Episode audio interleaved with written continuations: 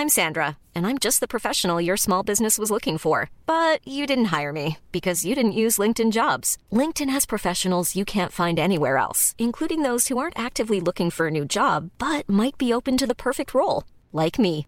In a given month, over 70% of LinkedIn users don't visit other leading job sites. So if you're not looking on LinkedIn, you'll miss out on great candidates like Sandra. Start hiring professionals like a professional. Post your free job on linkedin.com/people today. When you're ready to pop the question, the last thing you want to do is second guess the ring. At Bluenile.com, you can design a one of a kind ring with the ease and convenience of shopping online. Choose your diamond and setting. When you find the one, you'll get it delivered right to your door. Go to Bluenile.com and use promo code LISTEN to get $50 off your purchase of $500 or more. That's code LISTEN at Bluenile.com for $50 off your purchase. Bluenile.com code LISTEN. Quality sleep is essential. That's why the Sleep Number Smart Bed is designed for your ever evolving sleep needs. Need a bed that's firmer or softer on either side? Helps you sleep at a comfortable temperature? Sleep Number Smart Beds let you individualize your comfort so you sleep better together. JD Power ranks Sleep Number number 1 in customer satisfaction with mattresses purchased in-store. And now, save 50% on the Sleep Number limited edition Smart Bed for a limited time. For JD Power 2023 award information, visit jdpower.com/awards. Only at a Sleep Number store or sleepnumber.com. Veckans sponsor är Telia. Hos Telia samlar man mobil, bredband, IT-support, mobilväxel, allt som gör företagande enkelt. Och det är just det här att samla allt på ett ställe, att ha någon att vända sig till när det inte fungerar, det är Telia. Ett exempel på vad som inte är Telia, det är ju som när jag lyckas boka förmötet för en poddinspelning med Finansinspektionen till efter själva inspelningstillfället. Eller när jag här, här året var liksom, fick för mig att jag skulle börja springa, så jag är liksom ute och springer taggad, träffar en kompis som säger så du Jan, på måndag ska jag springa ett lopp. Och jag känner så här, ja men det låter inspirerande, så jag käkar pasta, jag byter om, tar mig ner till Malmö stadion för att göra en efteranmälan, står där i kön och sen så när jag liksom anmäler mig så tittar de på mig och säger så här, du Jan, vårhuset är bara till för kvinnor. Och eh, det var, det var typisk en situation som inte är Telia. Oavsett, ett stort tack till Telia som sponsrar, gör Rika Tillsammans möjligt, men framför allt tack till dig som lyssnar, följer och eh, hänger med oss varje vecka. Och det har ju tagit oss lite tid att komma dit, men nu är vi där. Mm. Så nu lanserar vi också ett helt hållbart erbjudande. Du lyssnar på Rika Tillsammans-podden som handlar om allt som är roligt med privatekonomi i den här podden får du varje vecka ta del av konkreta tips, råd, verktyg och inspiration för att ta ditt sparande och din privatekonomi till nästa nivå på ett enkelt sätt. Vi som gör den här podden heter Jan och Caroline Bolmesson. Idag är det dags för avsnitt 125 mm. och det är ett samarbete tillsammans med Lysa. Och det är ju roligt för att eh, Lysa har ju också varit gäst hos oss tidigare. För, mm. eh, dags nu igen. Ja, jag tror det var början av 2018 och det är så himla roligt för att ja, det är svårt för dig som har följt bloggen att missat att vi pratar om fondroboten Lysa. Men så pratade jag med vdn eh, Patrik Adamsson här eh, för ett tag sedan och så sa han så här, du jag har, jag, jag har skitbra nyheter som jag vill dela med. Jag bara, ja men vad kul, vad är de? Ja men det kan jag inte berätta. Jag bara, ah, okej, okay. men då sa vi så här, men nu, nu, nu får du komma till podden, vi har liksom massor av frågor vi följer upp. Och så han där, ja men då kommer då kan jag avslöja det. Mm. Så då avslöjas en hemlis? Ja, mm. precis. Jag tror en efterlängtad... Eh, Mycket efterlängtad. Fun, eh, vad ska man kalla det? Efterlängtad funktion eller? Feature. Feature, eller, ja, yeah. precis. Så att, och det är också så himla roligt, det engagemanget från er läsare, följare och tittare. För att vi la ut så här, ja men eh, liksom om två veckor. På Rika Tillsammans Facebook-sida? Ja, både ja. på bloggen och på Patreon mm. vi så här, vi försöker lägga så här förhandsinfo om gästerna. Att ja, men ställ frågor. Men jag gjorde även så, du vet att eh, Patrik skulle komma klockan 12 och vi skulle spela in podd och sen klockan typ halv nio på morgonen la jag in så här, ja men om ett par timmar kommer Patrik på liksom, Facebook, vad ska vi fråga honom? Och då kom det typ, vad, 50 frågor på, på en timme eh, vilket jag tycker är helt magiskt. Så att detta avsnittet är en nyhet från eh, Lysa som jag tror att de flesta av oss kommer gilla. Och sen är det ju era frågor, så att vi verkligen i nästan en och en halv timme liksom, grillar vi grill. Patrik med era frågor. Ja, precis. Och detta är som sagt eh, också lite som föregående vecka. Nu har vi testat köra lite, ett par längre avsnitt där vi har mm. gått uppemot en Istället timme 20. För att och dela upp dem? Istället för att dela upp dem i två. Så att ge oss gärna feedback på vad du tycker om de här lite längre avsnitten eller om du hellre vill att vi ska köra dem kortare. Så att eh, jag tänker att jag behöver inte prata så himla mycket mer utan vi släpper på Patrik.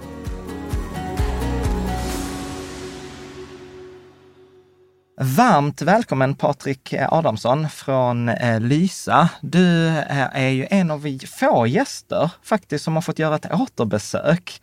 Du var ju med i avsnitt 46 eh, när vi pratade om när fondrobotar var helt nya. Du har en bakgrund i finansbranschen i mm. sedan många år från Merrill Lynch, Nordstjärnan, utbildad på Handelshögskolan i Stockholm. Men det som jag älskar, jag älskar ett projekt som är Lysa där du är en av medgrundarna och du är en, och du är en av vdarna. Nej, du är, du är vd på det där. Så att, eh, är det något du vill lägga till i presentationen? Nej, tack så mycket. Det är jättekul att uh, vara här igen. Ja. Och det har hänt ganska mycket på Lysa sedan uh, vi pratades vid sist. Så det ska bli kul att prata ja. om det. Och jag måste säga så här, detta är ju liksom, vi la ut innan vi skulle spela in i, idag, liksom mm. så här, nu är klockan typ 12 och vi la ut på morgonen, så här, ah, vi ska träffa Patrik. Uh, har du några frågor? Och det bara dundrade in frågor, så att det är mycket läsarfrågor på, på, på Facebook mm, liksom, till dig. Men jag tänker så här bara, vi ska ta två frågor. Ja. Det ena är lite en, en lite så här hygienfråga som vi börjat ställa på sistone. För att det är en professor som har sagt att man kan eh, egentligen sammanfatta alla olika investeringsstrategier i två frågor. Mm. Och den ena frågan är så här, kan, kan jag eller kan vi förutsäga eh, marknadens rörelser imorgon liksom bättre än, bättre än andra? Vad skulle du säga till det? Det ska jag säga nej, det ja. kan man inte. Och den andra frågan är så här, kan, kan vi eller kan jag analysera företag bättre än andra så jag kan hitta undervärderade bolag som kan gå bättre imorgon än andra? Nej, det tror jag inte heller. Ja, och det är rätt svar. Nej, Nej men varför jag ställer de här frågorna, för det är ganska intressant, för för några veckor sedan här också så hade vi ju två fondförvaltare här. Ja. Och då svarar ju de helt annorlunda på ja. de här två frågorna. Och beroende om man då svarar ja, ja eller ja, nej, eller som i, där du och jag svarar båda nej, nej, mm. då blir det väldigt logiskt att försöka arbeta enligt liksom ett passivt investerande, långsiktigt evidensbaserat. Eh. Det leder ju till två helt olika filosofier och var man lägger så att säga, sin energi på. Mm. Antingen att försöka hitta de bolagen som man tror ska gå bäst eller att försöka göra så effektivt som möjligt, så billigt som möjligt och så brett som möjligt. Mm. Mm. För, för, där tänker jag också att innan vi hoppar in i alla de här läsarfrågorna så är där, har jag upptäckt att när jag varit ute och hållit workshoppar och mm. pratat, för jag är ett stort fan av er, vi har lagt mycket, majoriteten av våra pengar hos er, att där är en missuppfattning där, för vi pratar ofta att ni är en fondrobot. Ja. Och, eh, och så tänker man att det är en robot, alltså bokstavligt talat någon som liksom så sitter och väljer ut de bästa fonderna beroende liksom på senaste veckan. Och jag försöker alltid svara, nej så är det inte. Men så tänker jag istället för att jag ska förklara vad Lysa är, kan inte du förklara? Vad ja, och, och vad den här frågan är, vad är roboten i fondrobot? Ja, vad är ja. roboten i fondrobot? Mm. Och, och, det, är en, eh, det är en jättebra fråga. Ja. Och eh, det här med fondrobot, robotrådgivning, det har blivit lite klatschiga rubriker för att mm. beskriva det som vi och några andra håller på med. Mm. Men det det handlar om egentligen det är att man automatiserar investeringar. Så att istället för att man har ett konto som eh, man sätter in pengar och sen får man gå in själv i det kontot och välja ut vilka fonder man ska investera i eller betala mm. dyrt från annan ska gå in och ändra om på det där kontot så sker allt det där automatiskt. Mm. Men det sker helt regelstyrt efter ganska enkla så kallade algoritmer. Mm. Så att eh, ofta när man hör robot får man ju bilden av en eh, metallperson som sitter framför datorn och brukar illustrera så också i media. Ja. Och det är det inte. C3PO ja, sitter precis. där. så att, och så är det ju inte alls, utan det handlar om att göra så effektivt som möjligt, så billigt mm. som möjligt, automatisera där man haft människor som har gjort det tidigare, mm. men att det är hos oss människor som väljer ut vilka fonder som man investerar i. Ja, och egentligen så som jag brukar också säga att de här reglerna väljs ju ut av er och investeringskommitté ja. baserat på vad forskningen säger fungerar. Så här, billigt, brett, globalt, långsiktigt, ja. eh, håll liksom balansen mellan risk och, eller mellan gas och bromsaktier och ränta. Nej, precis så är det. Mm. Är det mm. förståeligt Karin? Du får ja, jag tycker så. det är förståeligt. Eh, men jag tänker också så när man, när man liksom skaffar sig ett konto på Lysa och ska välja eh, liksom vilken, eh, vad, ska man, vad ska man säga? Vilken fördelning. Vilken fördelning mellan aktier, eller vad ska man säga, fonder och vad är det mer? Jo, men aktier och räntor. Aktier och mm. räntor, ja. Så ehm, då är det ju liksom, då är det, det ni som har kurerat de, vad ska man säga, de fonderna. Det är mm. människor som har tagit fram ja. vilka som som är bra liksom, att välja mellan. Precis, så det finns ju ett utbud kan man säga av olika fonder som människor har sagt, ja, men det, här, det här är en mm. bra fond. Och då tittar vi på saker och ting som hur mycket kostar den? Hur många olika bolag investerar den i? Är det så att den köper riktiga aktier och inte, som man kallar för, olika kontrakt? Mm. Syntetiska kontrakt. Det ska vi mm. prata om mer sen. Och, men det som är det själva automatiska, mm. det är när man kommer in och svarar på lite frågor så får man ett förslag. Och det sker ju helt automatiskt och regelstyrt. Och sen mm. när man väl sätter in pengarna, ja då så känner systemet av att nu har det kommit in pengar och de ska investeras på det här sättet. Och då vet den i vilka fonder det ska investeras mm. i. Och det blir då automatiserat och mycket billigare. Mm. mm. Och det är ju otroligt skönt om inte jag själv vill hålla på och välja mm. vilka fonder ja, det ska vara. Utan Ja, men det är enkelt. Ja, liksom. Det är enkelt, mm. precis. Ja, men då, då, har, då, tänker, då har vi tagit den här grundgrejen. För, den, den, för vissa av er som lyssnar så är detta trivialt. Hallå, det där fattar jag redan. Men jag har, jag har märkt att, det, att, mm. att den kommer, den frågan. Mm. Och det är viktigt att liksom sätta det. Så jag, jag tänker att eh, där är, eh, men, så här, den mest vanligaste frågan som folk önskar veta, det är så här, det, detta är Fredrik, Martin, Björn etc. Så här, när kommer med en portfölj inriktad på hållbart sparande? Sen hållbara mm. fondval efterfrågas. Jag funderar på att flytta till och med sparandet från Lysa av just den anledningen. Mm. Så det verkar ju onekligen verkar vara viktigt. Ja. Det, det, och det är viktigt ju. Ja, det, mm. och det är det. Och det är också den vanligaste frågan som vi får själva. Mm. Och det har ju tagit oss lite tid att komma dit, men nu är vi där. Mm. Så nu lanserar vi också ett helt hållbart erbjudande. Så mm. att man kan välja antingen att investera brett eller att investera hållbart. Mm. Och jag kan säga att anledningen att det tog oss lite längre tid, det var att vi ville göra det ordentligt från mm. början. Och det jag menar med ordentligt, det är att jag har varit lite eh, vi vill inte att det ska kosta mer att välja hållbart än att välja brett. Mm. Mm. Normalt brukar det bli så att om man vill investera i hållbara fonder, då är de lite dyrare än de breda fonderna. Och det tyckte inte vi kändes riktigt bra, så vi ville ha det på samma nivå prismässigt. Det andra är att när man pratar om hållbart kan man fundera, men vad menar man egentligen med hållbart? Det är ju lätt att sätta en klisterlapp och säga, nu är det här hållbart. Men vad innebär det egentligen? Och där ville vi ha någonting som är väldigt konsekvent och tydligt. Hade ni egna kriterier då som ni har gått på när ni har valt ut de vi hållbara tittat, fonderna? Ja, vi hade lite kriterier på hur vi tycker att det ska fungera. Mm. Och så har vi tittat, för att det vi har gjort i det här fallet är att vi har tagit hjälp av Öman som hjälper oss med förvaltningen och Öman fond, deras fondbolag. Och då tittar vi på saker som att ja, men först så vill vi att man väljer bort eh, ett antal olika företag. företag och där har vi, an, har vi principen som används är väldigt snarlik den som Svenska kyrkan använder. Mm. Sen så finns det, gör man ett urval och tittar på ja men okej, de här företagen är lite extra hållbara. Men då kan man vilja övervikta i de fonderna, eller i de företagen. Och kanske välja bort företag som inte har först eh, valts bort på grund av att de är i en industri. Som vapen eller pornografi eller tobak eller alkohol. Men de är ändå inte bra ur ett hållbarhetsperspektiv. Mm. Och då väljer man bort dem. Och sen det tredje nivå man kan arbeta på, det är påverkande som då Öman arbetar på för genom att rösta på stämmor och prata med bolagen. Så att eh, där tycker vi har fått ihop ett jättebra alternativ för hållbart sparande. jag tycker det är lite svårt det här med hållbart för att jag tänker klimat. Mm. Och sen så när du nämner så eh, vapen, alkohol, olja till exempel, eller ja, olja är ju klimat, men, men eh, vapen, alkohol, pornografi, då är det ju liksom en annan realm liksom, ja, av precis. hållbart. Så det finns flera olika eh, områden inom hållbart. Och jag tror också att de människorna, våra lyssnare och tittare som har frågat, också har sin egen uppfattning kring hållbart. Mm.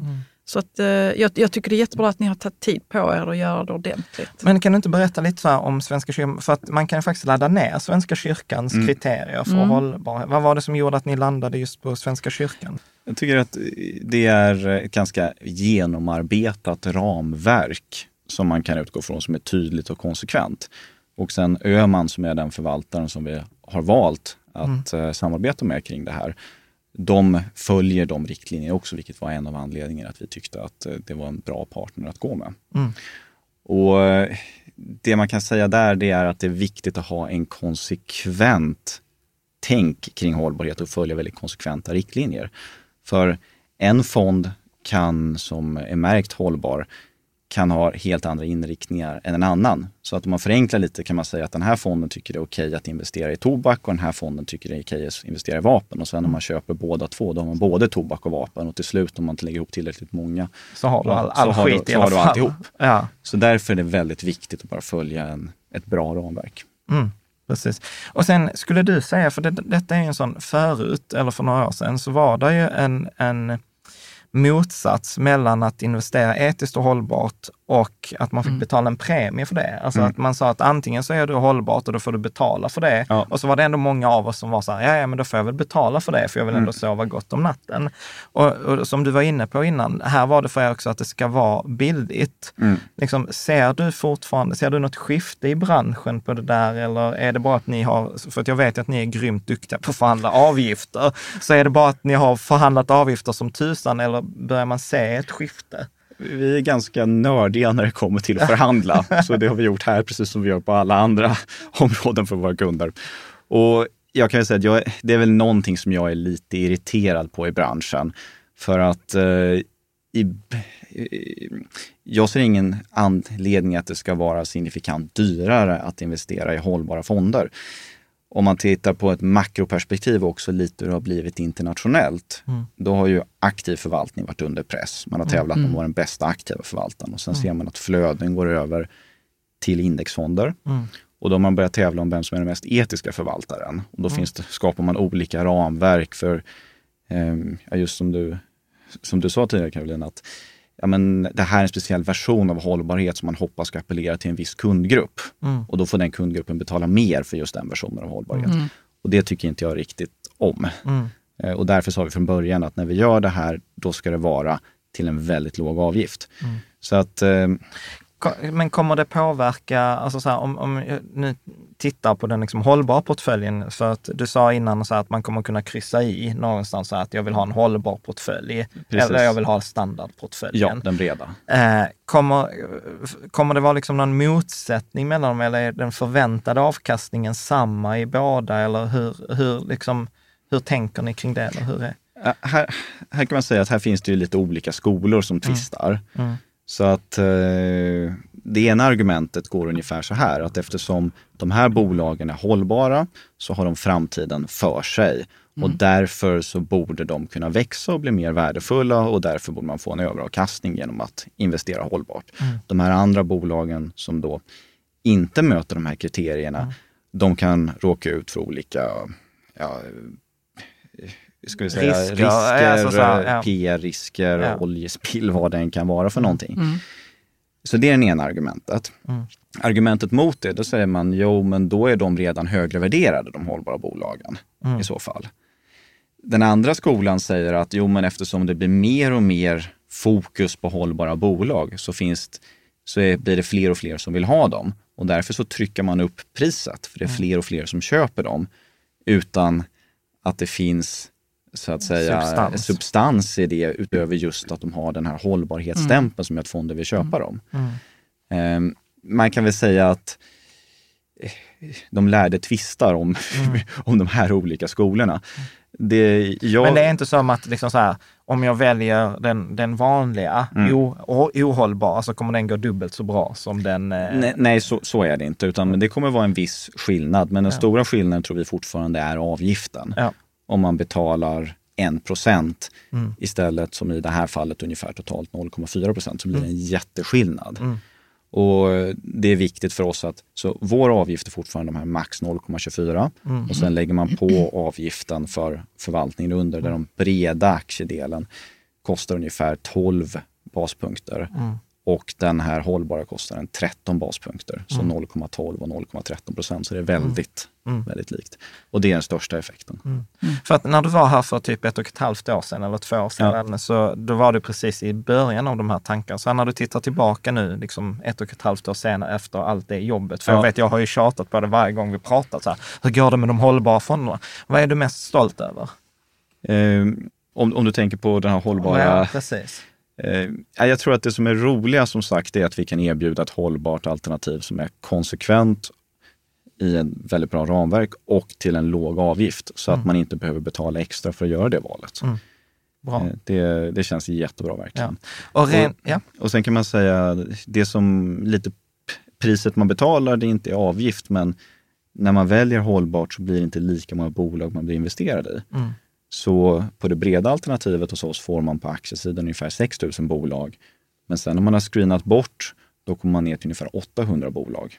I det här ja, jag satt precis och undrade hur många det, är. Eh, va? Ja. Screenar ni bort 5 200 bolag? Ja, det som försvinner framför allt, det är att vi har ju ganska många småbolag. Ja som är inkluderade i det breda alternativet. Mm. Och när du kommer ner till global hållbarhet för mindre bolag, då finns det inte sådana alternativ att investera i. Och då så. chansar ni inte ens, utan ni bara plockar bort dem? Nej, då plockar, nej det, precis. Ah. Så att, eh, Shit! Det, det, det, det var ju min lite så här, va? Ja, men så det blir en stor skillnad i wow. antalet bolag. Wow. Men kan man se vilka de hållbara är, de bolagen? Eller nej, det går inte? Nej, det har vi inte så att man kan se exakt Nej. det. Men eh, det kommer finnas lite information som visar vad man screenar bort och då var det blir här. Det som händer här är att det blir en annan fond och nu investerar vi istället kundens pengar med mm. Öhmans förvaltning när vi tidigare har valt ut Vanguard till exempel i mm. stor utsträckning. Men när vi då tittar på hållbarhet, då kan vi tyvärr inte i dagsläget välja Vanguard-fonder längre. Mm. För de har ett annat ramverk som ja, vi tycker inte lämpar sig då lika bra som det som Öhman har erbjudit. Ja. Men det är fortfarande så här passivt, liksom, eh, det är inte någon som sitter och väljer? Nej, det är det inte. Det ja. finns en lite mer komponent att det finns att förvaltaren kan välja vissa bolag som är från ett hållbarhetsperspektiv. Ja. Men den grundläggande idén är fortfarande passivt ja, ingen, bred. Ingen marknadstiming, ingen nej, inte, liksom inte, överviktning nej, nej, så, mot... Eh, nej, så är det inte. Ja. Men det som är problemet där som sagt, det är att den hållbara utbudet är fortfarande ganska kraftigt begränsat och det är mm. därför det tog oss ett tag att komma fram till den här nya produkten. Mm. Men eh, då undrar man ju, är det vi i Sverige som är inställda på hållbarhet? Eller är det global, en global trend liksom, inom finans? Jag skulle säga att det är mer en global trend, men jag tror vi i Sverige ligger tidigt. Mm. i att vi vill ha det. Mm. Och där kan jag också säga att från vårt perspektiv så gör inte vi någon bedömning eller ett omdöme att det ena man ska välja det ena eller andra. Mm. Vi har ju den filosofin att vi hjälper ju kunden i stor utsträckning och väljer ut fonder och liknande. Mm. Det här ser vi lite mer som ett personligt beslut, att man mm. kan välja det som man själv tycker känns bra. Mm. Lite som man väljer ekomjölken eller den vanliga mjölken. Mm. Men eh, vi som bolag har ingen preferens att säga åt det ena eller andra Nej, men det, och det är det, jätteviktigt. Ja, för det, det gillar för det har ju du och jag pratat om i många, eller i avsnitten när vi hade fika tillsammans också, att en av dina invändningar i finansbranschen var så här att när, när jag som liksom sitter eh, på andra sidan bordet, kunden, om jag tjänar olika beroende på vilket val kunden ja. gör, så kommer det aldrig bli rent, för Precis. då har jag alltid en preferens. Ja, och det är ju jätteviktigt att säga här att så för oss intjäningsmässigt mm. så spelar det givetvis ingen roll om kunden väljer att gå mot hållbarhet och det utbudet eller det bredare utbudet. Mm. Det spelar ingen Nej, roll. Schysst. Mm. Bra. Kom, kommer det så här eh, dum fråga kanske, men har ni liksom en tanke på att liksom när det, till exempel om det kommer 200 nya bolag som är screenade, kommer de läggas till? Alltså att det är något ja, som det, utvecklas? Det kommer vi göra. Liksom. Det här kommer absolut ja. utvecklas över tiden, precis ja. som det har gjorts med den breda portföljen som vi har utvecklat över de senaste två åren. Så kommer vi fortsätta utvärdera och titta hela tiden på vilka alternativ som finns. För det är också viktigt att säga att vi har ju valt ut Öhman i det här fallet för vi tycker de är bäst. Mm. Och det är det så att säga. Men eh, som det alltid är, så kan man tycka att det kommer någonting annat som är nyare och bättre för kunden, då kan man absolut, då kommer vi lägga till det. Mm. För vi arbetar för våra kunder. Ja. Eh, så här sista frågan, jag tänker när vi ska, detta håller för vi har typ 30-40 andra frågor vi ska, gå, så vi ska gå igenom. Men, eh, mm. men jag såg ju någon så här undersökning från Världsnaturfonden, som mm. är, den har ju ett par år på nacken, men då var det att typ MSCI World, alltså ett global, en global indexfond, 100 000 kronor, gav upphov till ungefär tre ton koldioxid. Eh, investerar man i tyska börsen så var de en riktiga så här, skit, nedskitare, för det var det sex ton. Mm. Eh, och jag tror att svenska börsen låg väl också någonstans under tre ton. Har ni kvantifierat det på något sätt, att om jag tar liksom det hållbara jämfört med det breda, då är jag så här mycket klimatsmartare? Eller? Nej, det har vi inte gjort och jag tycker också, jag har läst eh, liknande rapporter och min bild, mm. utan att vara någon eh, expert på koldioxidutsläpp, det är mm. att man kanske är lite för snabb med, med siffrorna där. Mm. Jag har hört mm, ibland, att det ibland sägs att mm. ja, men om du väljer hållbara fonder så med lågt eh, koldioxid, då kan du köra bil fortfarande. Och det där känns ja. ju Ja, det väldigt, blir liksom, liksom en så konstig grej. Ja, det är också väldigt svårt att förhålla sig till de här olika måtten. Ja. Så att eh, nej, vi, vi har inte, vi, så att vi nöjer oss med att säga att så att, säga, att vi tar bort den här typen av bolag ja. i den här förvaltningen som då Öman har valt ut. Och sen så har man ett ytterligare fokus på påverkansarbete ja. inom den förvaltningen. Men eh, vi, har inte tänkt att kvantifiera det så att säga. Mer Nej, för det. grejen är så att detta är en sån här fråga som egentligen kan skicka ut till er läsare. Någonting som mm. jag har funderat mycket på. Det är så här, säg att jag skulle köpa SAS-aktien. Mm. Och liksom så här, då har jag dåligt samvete för att jag bidrar till ett företag som släpper ut mycket koldioxid. Men om jag då reser med ett SAS-plan och har dåligt samvete redan för att flyga med ett SAS, behöver jag ha dåligt samvete som aktie? Alltså ja. förstår du, så här, var någonstans eh, liksom, eh, räknas den mm. gränsen? Men du ska inte behöva svara på det. Eller? Nej, det är nej, din och, egen lilla fundering. Det är min lilla fundering, behöver jag dubbelskämmas. Mm. nej, men så att, och det här är ju svårt och det går att borra ner och man kan komma fram till om det här bolaget eller inte ja. är hållbart. Så att, det går att gräva sig väldigt djupt ner i det. Så ja. att det vi hade som mål när vi skapade det här, mm. som vi är jättenöjda att vi har lyckats med, det är också att göra det väldigt enkelt att välja. Man behöver mm. inte välja ut själva listor, utan man kan säga att nej, jag vill ha den, istället för jag kan välja den breda förvaltningen, så klickar jag här, mm. så får jag den hållbara förvaltningen. Att det är lika, mm. ja i princip lika billigt. Mm. Eh, det skiljer 0,012 eh, procent mellan mm. de olika alternativen. Och eh, att det finns ett tydligt ramverk. Så att man kan läsa, liksom, olika, detta är, det, är det här som detta gäller. Är, precis, detta är vad jag får. Ja, precis. Mm. Så att, eh, När kommer jag kunna välja detta? Så det vi gör nu att det här kommer, eh, redan idag så kan mm. man gå in och på sajten på Lysa mm. och när man blir kund så kan man då välja hållbart. Eller så kan man om man redan är kund kan man logga in och så kan man klicka i att jag vill ha det här kontot till ett hållbart konto. Mm. Och det så har man då föranmält sig. Mm. Och nu i eh, november så mm. kommer vi då switcha över att det automatiskt byts det som är på det kontot till det här nya hållbara alternativet. Mm. Mm. Coolt! Ja. Så nu medan jag var klippte ja. kameran så hade ni en jättespännande konversation. Va, va, va, det, detta måste vi ta upp här. Du sa så här att det pekar om man, om man vill vara riktigt hållbar. Vad ja, det, alltså det man kan göra, det finns ju som sagt, man tvistar också om, okej okay, om jag väljer ett hållbart alternativ, vilken påverkan har det egentligen, förutom ja. att det känns bra. Mm. Och där är väl också juryn lite ute så att säga på det. Det man däremot kan konstatera är att om man vill vara väldigt hållbar, då ska man ju kanske välja att investera i ett fåtal bolag som är med och driver den hållbara tekniken framåt. Mm. Ja, Om och då nämnde du batterier till Elbilar mm. till exempel eller solpaneler, solpaneler kanske. Alltså jag älskar ju det där med problem. Men, jag, jag tänker ju direkt så här, du vet, video och vad heter Betamax. Ja, liksom så här, vilken ska man, man har ju liksom ingen aning vilken som kommer Nej, att slå. Och det, och det är det som Nej. är problemet, att då är ju det här högriskinvesteringar, man får mm. inte den här breda diversifieringen så att man det är en hög risk att du förlorar de pengarna du har ja. satt in. Ja. Så att eh, det är... Eh, det är lekhinken. Det, ja, men det blir det och sen, och sen så är den andra grejen som man kan tänka på också, som jag tror man brukar säga har den som har mest påverkanspotential. Det är att om man ligger på en väldigt, om man ligger på en hög avgift idag, ja. man säger att man betalar 1% 1,5 procent och sen betalar man en betydligt lägre avgift. Då kan man ta skillnaden däremellan och skänka den till välgörenhet. Mm. Det tror man, om man, om man tittar lite på vad forskningen säger, så är det det som ger absolut mest positiv effekt. Jag fattar ja. inte, vem ska ligga på hög och vem ska... Nej, men, men om, det är så att du, om du gör så att du har, legat, att du har betalat mycket för, ja, för mina hållbara... sparande mm. och sen så väljer du istället, eller det behöver inte ens vara hållbart, det kan vara brett. Ja. Och sen så väljer du en lägre prispunkt istället. Då mm. sparar du pengar varje år däremellan. Och då mm. kan du räkna ut hur mycket är det som jag har sparat. Och sen tar man och skänker dem ja, till okay. en välgörenhet. Mm. Och det kan och det säga, kan göra stor skillnad ja, då? Det kan göra stor skillnad mm. beroende på vilken välgörenhet man väljer. Så att ja.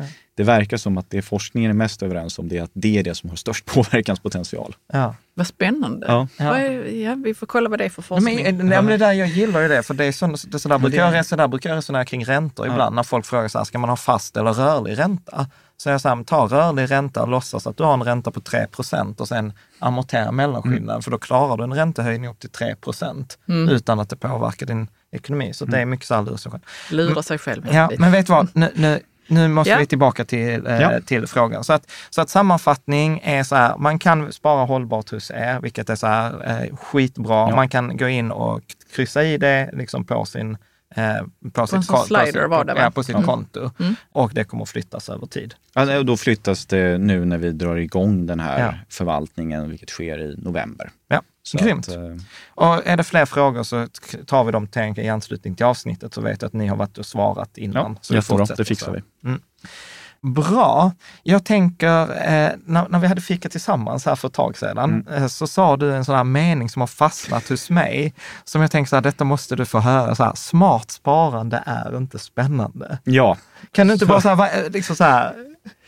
ja, vi, vi, har, vi har funderat lite på, så att säga, vad är det som vi tycker är smart sparande ja. egentligen? Och det som vi kanske vänder oss lite mot som bolag, ja. det är att det mesta snurrar snabbare och snabbare i samhället. Man är mer och mer fokuserad på att konkurrera om uppmärksamhet och att allting ska vara spännande. Mm. Och det här har blivit någon slags eh, sanning för alla bolag och det får vi höra också ganska mycket, att ni måste göra produkten spännande och mm. ni ska gamifiera den och det är bra om folk loggar in ofta. liksom.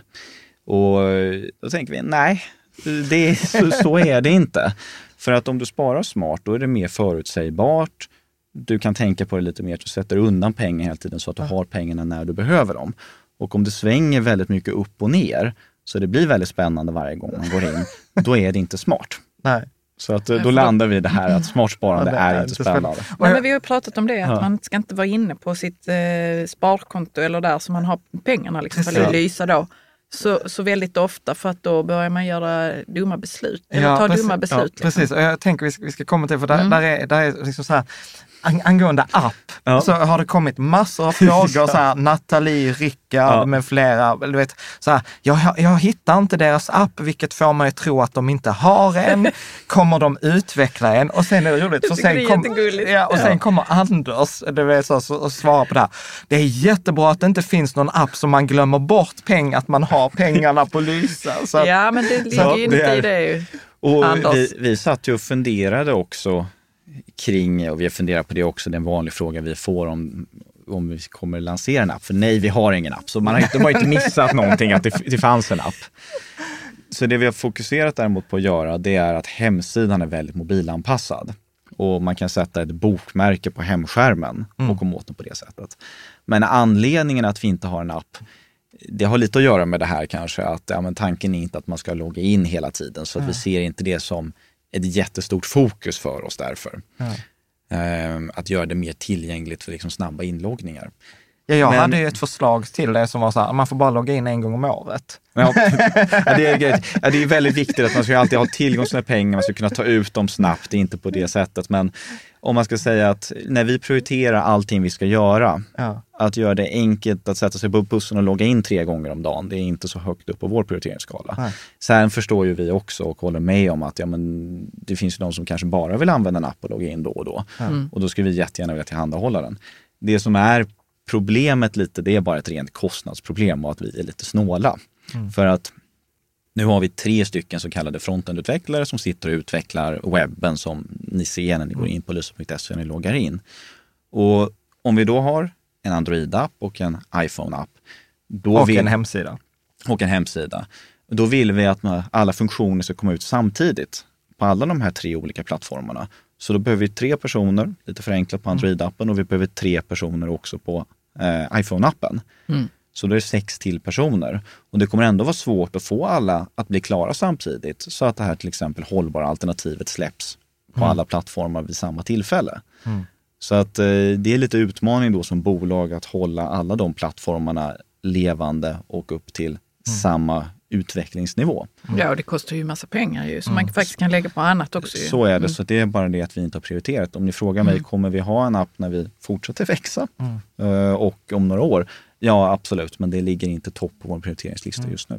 För, för det där sa du också i, när, i, när vi hade det här ficket tillsammans, så, att, så får du fråga så här, vad är ett av så här, som du säger vanligt misstag? Mm. Och då sa du också det här, jo men att, vad var så här, antal inloggningar, du hade någon sån statistik? Ja, vi har ungefär 5000 inloggningar per dag. Mm. Och det tycker vi är lite högt. Ja, med tanke på att det är 23 000 kunder tyckte jag så. Ja, precis. Ja. Och eh, då kan man säga att det där tycker nog de flesta, eh, om man ska säga internet startupbolag är jätteundligt för att det du vill göra är maximera antalet inloggningar. Ja, typ Facebook, så här, hur kan vi göra ja, så precis. att du sitter så många timmar som möjligt? Och ni är så här, hur får vi kunna att inte logga in? ja, lite så. Och det där är en ganska enkel förklaring. Mm. För att när man investerar i aktier och obligationer, speciellt på aktiemarknaden, då vet vi att 48 procent av alla dagar, då går börsen ner. Mm. Och 52 procent av alla dagar, då går börsen upp. Men jag fungerar på det sättet, de flesta människor, att när det har gått ner 1 procent, då tycker jag att det är mycket jobbigare än den positiva känslan jag får när det gått upp 1 procent. Så de där balanserar inte ut varandra. Nej. Så 48 procent av alla dagar, då mår jag sämre på grund av att det har gått ner när jag tittar på det. Får en liten olustkänsla, det var inte kul när det har gått ner än den euforin jag kände när det har gått upp 52 procent av alla dagar. Och där är forskningen entydig att om man då loggar in varje dag under ett år, då blir man olyckligare. På det sättet. För även om det har gått upp med så är ja. inte känslan... Nej, den håller inte i sig den glädjen. Så det, här, så det här är ju så att säga, det här har ju inget att göra med att du ska ha tillgång till pengar, det ska vara jättelätt att logga in, jättelätt att ta ut mm. pengarna när man behöver dem. Mm. Men man vinner inte så mycket på att logga in varje dag och titta, utan man mm. blir bara lite mer stressad över det. Mm. Det där är ganska roligt, för att ofta så frågar man för, för folk mig så här, äh, men du vet, visste du att Stockholmsbörsen slått rekord? Och jag var så här, nej. Liksom, och folk säger, men du är ju så här privat, du ska ju ha... Jag bara så här, nej men jag loggar inte in. Nej. Så, mm. liksom, för att, av just den anledningen. För att ju längre, för jag tänker så här rent, ju längre tid det går mellan mina inloggningar, desto större är sannolikheten att det har gått plus. Ja. Så, och, så, mm. och så är det ju. Ja. Och sen, sen innebär ju inte det att man ska hålla koll liksom på hur det utvecklar sig och mm. man ska kanske, det finns ju de extremerna som säger att man ska glömma bort det här ja. och sen så blir man jätteglad när man upptäcker det. Ja. Det tycker jag är nog är lite väl extremt. Man ska ju logga in så man håller koll på det. Men ja. just det här att logga in flera gånger om dagen eller varje dag och titta på det eh, då, då, är det bättre att göra det mindre ofta. Ja. Men hur ofta kan vara optimalt? Är det en gång i kvartalet? Gång, jag ska säga en gång i kvartalet. Ja. Mm. Så, och, eh, ja, och jag håller med. Något sånt där. Det, alltså, lite... det, där, alltså det där hade jag ju tyckt var jätteroligt. Ja, nu när man loggat in, nu, nu har du fyra inloggningar kvar detta året. ja, fast man vill... ja, men jag är lite för uh, Nej, jag kan, jag kan ju skämta ja. liksom så, ja, så kan man inte säga. Men, men jag tror det kommer vi inte införa, jag, jag förstår vad du menar. Men jag, jag undrar då, vad, okej, okay, um, vad ska man titta på då när man loggar in en gång i kvartalet egentligen? Man kollar, eh, vad är det man kollar? Egentligen ingenting. Nej, Nej men det är väl, alltså, det man ska hålla koll på hela tiden och det där är bra att fundera över. Det är ju att om man har tagit en risknivå som man är komfortabel mm. med. Mm. För det vi vill undvika det är ju att kunder kanske har tagit lite för mycket risk så att man mår dåligt av det. Ja. Och då vet vi att om börsen faller, ja men då kanske jag tycker att det här börjar kännas jobbigt och man får lite svårt att sova och liknande. Och då har man tagit lite för mycket risk. Man kan hålla koll på om man har rätt risknivå. Är man komfortabel med att det svänger på det här sättet eller mm. känns det jobbigt att logga in i så fall? Men då har man kanske för mycket risk. Och då kan man ändra det. Då kan man ändra det. För, för att det sa du också var så här, alltså jag, för jag gillar ju liksom, jag gillar att prata om det som är bra, men det är ofta inte där man lär sig, utan man lär sig ofta misstagen. Mm. Och då, då brukar jag alltid vara så här, vad är det vanligaste misstaget? Och då sa du också för mig att du sa något så här, att folk ändrar fördelningen efter en marknadskorrektion. Ja. Precis, ja, det, och det är jättevanligt och det ser man överallt i finansbranschen. Och det är på det sättet att om börsen går ner 5 mm. då börjar kunderna ändra sin risknivå. Om den går ner 10 då är det fler som börjar ändra och det man gör då, då säljer man av aktier. Mm. Och om det är 15 det har gått ner, då är det ganska många som ändrar om mm. och drar ner. Och det är ju lite, får man tänka det, att det tråkiga som inträffat, vilket är ju jättetråkigt att det går ner. Det kan ju vara en månadslön eller mer mm. som man har förlorat bara på grund av att börsen har gått ner. Men det har ju redan inträffat. Mm. Och sen man kan inte plåstra om det genom att sälja nej, av Nej, precis. Och imorgon är ju en ny dag, då kan ju börsen gå upp eller ner. Men mm. anledningen mm. man investerar i börsen det är för att vi tror att på lång sikt så kommer den att gå upp. Mm. Eh, så det ska jag säga är ett vanligt misstag och någonting som jag själv också varit skyldig liksom, till historiskt. Ja. Nu, nu har jag inte gjort det nog tror jag just på sen när jag började med Lysa, men innan det så var jag ja, också lite marknadstajmare på det sättet. Ja, det är en klassiker. Ja. Eh, men för också en annan grej som när jag har varit och träffat många läsare och hållit workshopparna, så, så är det en grej som har slagit mig det senaste året och det är så här, att även om jag har liksom, jag, jag gillar ju jättemycket, jag säger att det är en av världens bästa tjänster. Och vet. även om jag inte har, det var inte det som var poängen. Nej, det var det men, jag även om jag, precis, men även om jag har världens bästa tjänst så hindrar den inte mig från att göra dumma grejer. Mm. Alltså förstår du vad jag menar? Att jag kan ha, och, och, och jag har på sistone, nu, detta har jag faktiskt inga belägg för, men jag har börjat säga att förmodligen kommer jag som sparare förlora mer pengar på mina dumma aktioner än vad marknaden kommer förlora åt mig. Mm. Alltså, förstår du vad jag menar? Och, och så, så, är det nog. Och det där är ju en liten balansgång, för vi har tänkt ganska mycket på det här. Och om vi ska säga, vad är det som vi är ute efter att göra egentligen? Det är att skapa någonting som är väldigt enkelt och användarvänligt att använda. Och ett sätt som ligger i det här enkelt, det är att det ska inte gå att göra helt fel. Mm. Och det vi säger då när jag menar helt fel, mm. det är att vi, det ska inte gå hos oss att man väljer att nu tror jag att Asien kommer gå jättebra, eller Ryssland, så att man flyttar över mycket av sitt sparande till just den heta regionen eller mm. ny teknik eller liknande. Så att alla portföljer man kan välja eller alla kombinationer man kan välja eh, hos Lysa har vi då optimerat. Mm. Så att eh, man inte tar den här nationella risken eller att man tar en viss teknisk risk.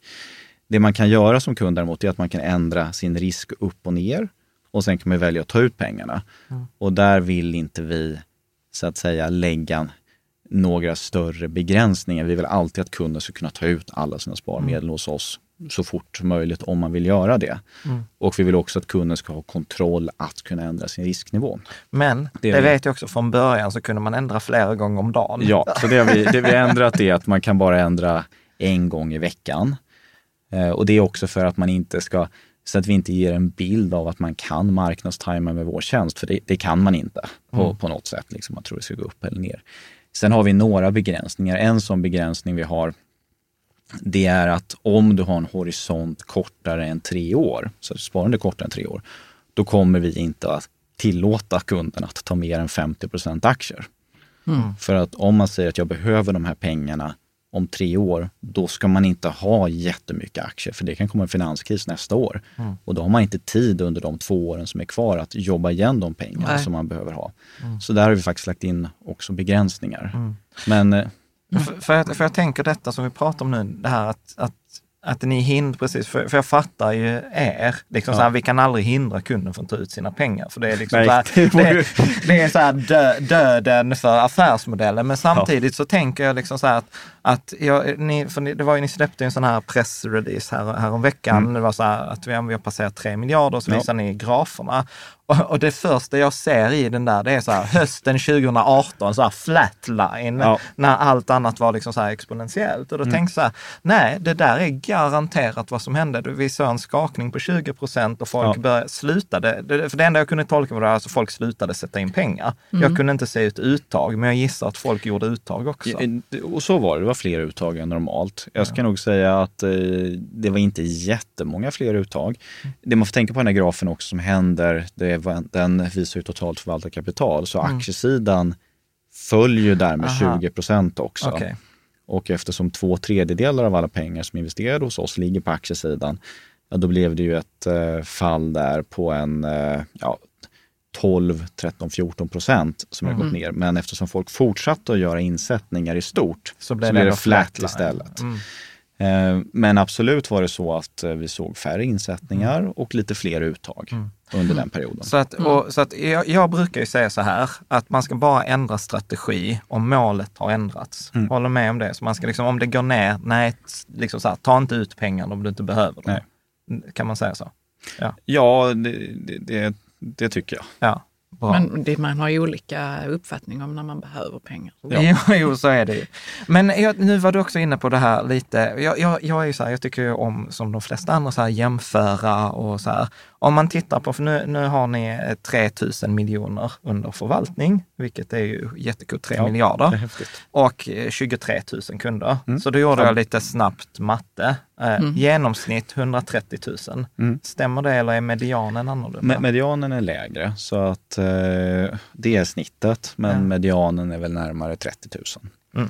Och det är för att det är några kunder som har mer pengar och ja. sen har vi några kunder som precis har börjat spara och som har några tusen lappar. Ja. Och det vi ser också det är att väldigt många av våra kunder har månadssparande, vilket vi tycker är mm. kanon. Ja. Så varje månad nu så är det närmare 50 miljoner som kommer in i månadssparande.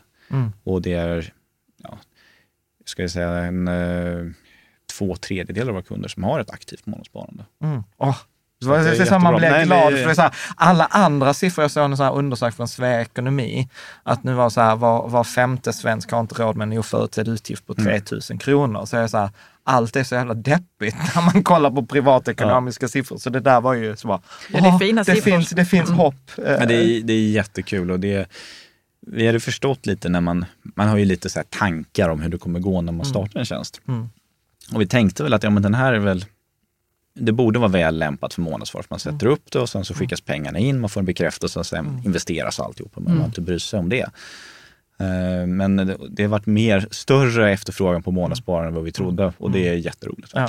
Och sen gillar jag också det som du säger som är en effekt av det där med genomsnittet. Eh, och det sa du också bara som bisats till mig vid ett mm. tillfälle som har fastnat hos mig. Så du sa så här, det som också är så här schysst med en fondrobot är att du får samma fonder oavsett om du sätter in 10 miljoner eller 10 000. Ja. Att det är liksom så. inte det här som alltid annars är som jag liksom stör mig på finansbranschen. Att det är inte rättvist. Småspararna blir alltid de som står sist i kön. Ja, du får exakt samma förvaltning ja. hos oss. Det är ingen skillnad. Eh, liksom i, oavsett hur mycket pengar du mm. sätter in mm. eh, så är alltid förvaltningen densamma. Mm. Det är samma fonder vi investerar i och mm. det ombalanseras på samma sätt. Mm. Och Det tycker jag är sjukt. Det har jag inte ens sagt till dig, men vi ska göra ett avsnitt om det där. Jag har några konkreta fall där mm. småspararna liksom fick köpa en aktie för 28 kronor och sen var det andra som fick köpa den för 23 kronor samma vecka. Och det är så här, jag bara, det där är inte Är det för de som hade mer pengar då? Eller? Vi kan gå in på det. Ja. Men, jag, eh... men förlåt, förlåt okay. för jag, jag, jag, har det, jag ska bara säga en grej så det var tydligt där. Och det som vi gör, det är eh, så att även om förvaltningen är samma, mm. allting sånt, att om man sätter in mycket pengar, mm. då kan man få en lite lägre förvaltningsavgift också hos oss. Och när, där går vi typ vid 5 miljoner? Tror jag, sånt. Ja, det, det varierar. Så är det. Jag säga, den största hoppet det är om man sätter in 30 miljoner ja. istället för 0, 24 så kommer man ner till 0,15 där. Ja, vi får ta mm. växelpengarna, 30 miljoner. så är det och det kan man säga det är att um, vi funderar faktiskt på att ta bort det där mm. för att det är lite svårare att förklara mm. den typen av steg i prissättningen. Mm. Men den viktiga principen där som är att förvaltningen ska alltid vara densamma. Det är samma fonder. Det är inte så att det finns ett annat fondutbud eller att ombalanseringen fungerar annorlunda eller pengar Nej, investeras på ett annat sätt. Utan det, mm. så är det. Mm. Sen har vi den där prissättningsstegen som ja. vi ska se vad vi ska göra Men, men det där är också roligt, för jag känner ju så här, ofta så brukar man säga att man börjar vänster, ju äldre man blir, blir man höger. Ja. Medan jag känner så här, jag började höger, börjar mer och mer bli så här att jag blir vänster. Att på så här, det ska vara rättvist, det ska vara, folk ska ha samma möjligheter. Men mm. skitsamma, eh, innan eh, vi, så här, snitt, så här, snittkunden, ja. så här, hur gammal, hur mycket månads sparar man? Hur, vad är för det? Du hintade redan innan fördelningen var två tredjedelar. Ja, precis. Och man kan väl säga det som är lite roligt, det är att det finns ingen typisk kund mm. hos oss. Ehm, det är jättespritt över landet. Mm. Det är jättespritt mellan åldersgrupper mm. och det är väldigt spritt om man månadssparar eller inte. Och vi vill ju vara en tjänst för alla som vill ha hjälp. Mm. Ja. Så det vi säger är att det finns ju folk som vill absolut göra det här själv. Mm. Vill välja exakt vilken fond man ska ha. Och de, för dem finns det lite andra möjligheter. Mm. Men vi ska finnas där för de som vill ha hjälp. Sen är det så att även om det är väldigt spritt och så, säger, så kan ni säga så här, men okej, men ni säger en, om jag bara tar en kund, vad är mest sannolikt att jag får fram för en kund? Då är det någon som är i åldern 35 år Mm. eh, och som har ett månadssparande. Och hur mycket månadsspar ungefär? Alltså pratar vi så här, några hundralappar eller några tusen? Nej, det är lite mer än det faktiskt, utan eh, jag skulle säga att någon tusenlapp är vanligt. Okej. Och fördelningen aktier, räntor?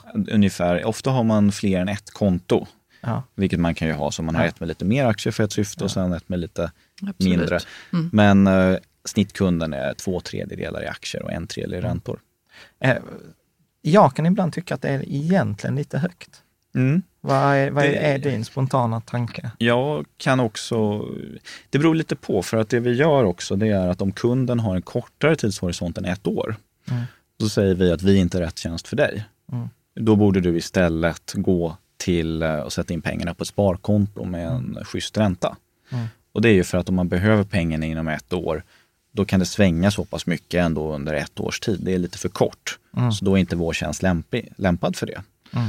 Eh, Så att eh, det att det är två tredjedelar i aktier, det har nog att göra med att kunderna och också vi ser oss som själva som en lite mer långsiktig investeringstjänst. Det är inte just de pengarna du använder hela tiden så att säga. Mm. Nej. För, för då tänker jag så här, Ja. Ulf, Har en fråga. f- ska du ta frågan? För att vara en komplett sparaktör jämfört med till exempel Avanza saknar jag ett bra sparkonto. Ja, När kommer Lysa att kunna erbjuda detta? Vi... Det här, Du jag skulle verkligen... Kan eh, med tanken redan. Ja, ja, vi har tänkt tanken, vi har tittat på det och hur vi kan göra det. Och jag tror också det finns en stor efterfrågan. Mm. Eh, Det som är lite utmaningen för oss här, det är att då krävs det partnerskap Mm. med banker eller kreditmarknadsbolag som i sin tur lånar ut pengarna. Vi Mm. vill aldrig lä- låna ut pengar eller arbeta med skuld inom Lysa. Däremot Nej. kan vi ju så att säga ha partnerskap med någon som gör det. Mm. Och vi har några sådana diskussioner på gång. Vi är inte i mål med någon av dem, men jag kan bara hålla med Ulf att jag skulle jättegärna vilja ha det också. Mm. Men Ja. när vi gör det så kan man säga att då ska det precis som det var med hållbarsparande vara en riktigt bra tjänst och du får riktigt bra ränta som är jättelätt att använda. Jag måste bara fundera här nu på vad skillnaden är mellan det ni har och ett sparkonto. Mm. Förlåt att jag... Nej, det är en jättebra jag tänkte, så, fråga. vad sjutton är nu skillnaden? För man Det- behöver väl inte, ni behöver inte ha, låna ut pengar då väl, eller? Nej, och som det funkar på ett sparkonto, det är ju att då sätter du in pengar Mm. på det sparkontot och det du gör egentligen det är att du lånar ut dina pengar Ja, eh, när de går in på sparkontot. Och i sin tur tar banken och lånar dem vidare till någon ja så annan. brukar det ju Det, vara det på är därför bank. det heter inlåning. Absolut, Precis. absolut. Och tyvärr så är det allt som oftast så i Sverige att man får 0% ränta. Nu pratas det om minusränta. Danmark har det, minus. det finns vissa om man, som har det också. Så att vissa banker har det över en viss nivå och om du är företagare så får du det också. Men eh, man ska säga som privatsparare så ska man aldrig acceptera egentligen en 0 ränta. Utan då finns det lite andra alternativ eh, som man kan välja istället som ger en lite bättre ränta som eh, till exempel eh, SBAB och Landshypotek. Där man kan öppna konto Där man bara har pengarna. och så får man en ränta på dem. Ja, man och det investerar är- inte dem Nej. i Nej, och det fond är- eller något sånt. Och då kan man säga, för då kan man ju vara lite rädd då att man säger, men jag sätter in de här pengarna och sen den som jag sätter in dem hos ger i sin tur dåliga lån. Ja, Då kanske de pengarna försvinner. Men då är det uppbyggt på det sättet att då går staten in, Riksgälden, och täcker upp de pengarna som du har lånat in till banken med insättningsgaranti upp till 950 000 kronor. Så man ska aldrig sätta in mer än 950 000 kronor på ett sådant sparkonto. nej. Då kan man öppna flera olika. Eh, och till skillnad från när du sätter in pengarna hos oss istället, Mm. då är det inte så att du lånar ut pengarna till någon, utan det är fortfarande dina pengar och så tar vi de pengarna och sen så köper vi fonder för det. Och det som är viktigt att komma ihåg där, då kan man säga att då spelar det egentligen ingen roll, eftersom de inte är utlånade, så är det fortfarande dina pengar om någonting skulle hända. För det är du som äger fonderna. Precis, ja. Så att du behöver inte oroa dig för en utlåningsrisk eller att Riksgälden ska gå in eller att om någonting skulle hända med Lysa, ja, då skulle du fortfarande äga fonden. Precis, för, vi har haft någon fråga för det. Ja, precis. För det är nog så här, det är också många så här, eh, hur många år eh, framåt har ni finansierat? Ja. För det var ju den här artikeln i Dagens Industri här om veckan som var så här, ja de lanserade fondrobotarna, inte bara ni utan det var branschen ja. med buller och brak, men alla går back och liksom så här, vad ja. händer om de vad händer om de går? Så jag tror att vi kan ta frågan här från Joppa Anders. Ja. Eh, liksom, vad kommer att hända med mina pengar om det går i konken? Mm. Nej, nej, nej, men det är en jättebra ja. fråga. Uh, och det som skulle hända då, det är att alla våra kunders medel och fonder är ju helt skilt från Lysas ekonomi. Det är ju mm. superviktigt. Så att uh, jag tror att det som rent tekniskt skulle hända, mm. det är att uh, depåbanken, eller att det är själva som uh, är för, förvaringsinstitut för fonderna, skulle gå in och skulle kunna då välja att antingen driva det vidare på mm. samma sätt eh, eller att skicka ut pengarna, så att säga sälja av och skicka tillbaka pengarna till kunderna. Men eh, då är ju inte det så att säga Lysas Nej. beslut i det, det i det fallet. Men då finns det en process som man går igenom. Mm. mm. Det som är bra och skönt för oss det är att vi har långsiktiga starka ägare. Mm. Så vi är välkapitaliserade.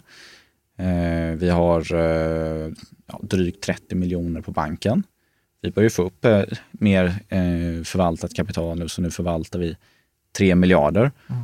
Och då har vi en intäkt på det på ungefär 7 miljoner kronor mm. på de 3 miljarderna. Och det är ganska litet om man jämför de flesta förvaltarna, men det ligger ju, mm. som har högre avgifter, men det ligger ju i vår modell att vi tror på skala och låga avgifter. Mm. Um, Vad sa du, en intäkt? Ja, alltså, alltså omsättning, så att de ja, avgifterna som kunderna ja. betalar ja. till oss. Ja.